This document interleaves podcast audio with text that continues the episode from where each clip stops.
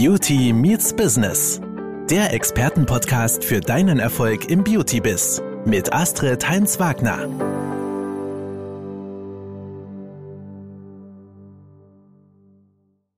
Hallo liebe Beauty-Profis, es geht weiter im Podcast-Marathon Beauty meets Business. Unser Thema heute: Preiserhöhung. Ja, wie sage ich es meinem Kunden? Und manche Kosmetikerin, Friseurin, Maskenbildnerin, Nageldesignerin hat wahrscheinlich gleich schweißnasse Hände, wenn sie daran denkt, dass sie jetzt gleich der Frau Huber gegenübersteht und sagen muss: Hey, ich habe meine Preise erhöht. Drei Tage wird uns dieses Thema begleiten. Wie kündige ich eine Preiserhöhung an? Was für Tipps und Argumente gibt es, um das durchzusetzen? Oftmals hat man ja natürlich auch Angst, dass man einen Kunden verliert.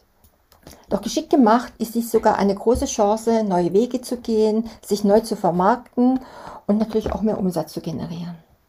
Also erst einmal Grundlegendes zu Kosmetik und dem Kosmetikverhalten, insbesondere des weiblichen Homo sapiens in Krisen- und Kriegszeiten, und zwar durchweg durch die Geschichte. In der Steinzeit lächelte die Steinzeitfrau dem Vater ihrer Kinder mit scharlachrotem Mund zu, dank tausender zerquetschter Schildläuse.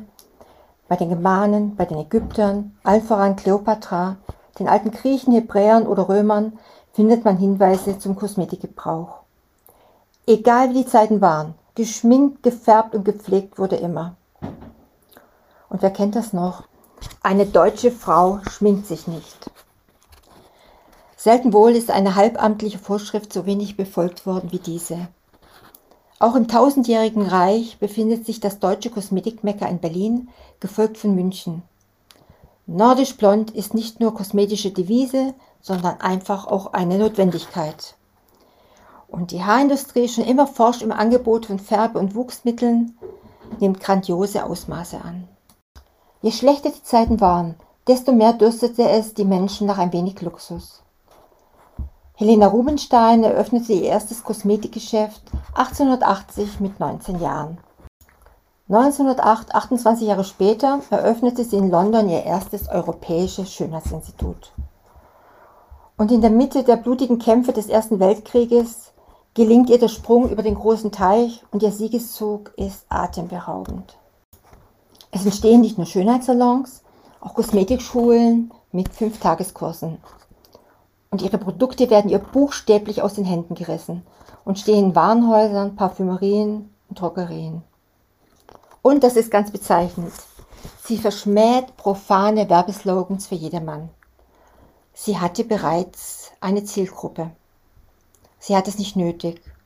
Und sie ist bereits zu Lebzeiten eine Legende. Storytelling und Content Marketing sei Dank. Helena Rubinstein wird uralt und steinreich.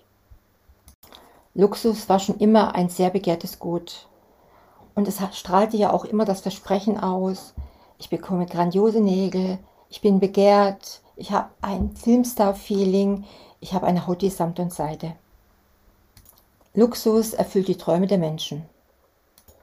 Doch mancher Friseur, Nageldesignerin, Kosmetikerin zuckt zusammen und denkt sofort an Umsatz- und Kundenverlust, wenn das Wort Preiserhöhung fällt. Jetzt, nach der zwei Jahre dauernden Pandemie, ist die perfekte Zeit für eine Preiserhöhung. Warum? Deine Kosmetik- und Friseurkunden rechnen mit einer Preisanpassung und werden nicht überrascht sein. Schließlich war das Institut lange Zeit geschlossen. Auch deine Lieferfirmen haben große Schwierigkeiten, an manche Rohstoffe und Verpackungsmaterialien zu kommen. Daher solltest du diese Gelegenheit nicht ungenutzt lassen und die Preiserhöhung deinen Kunden mitteilen.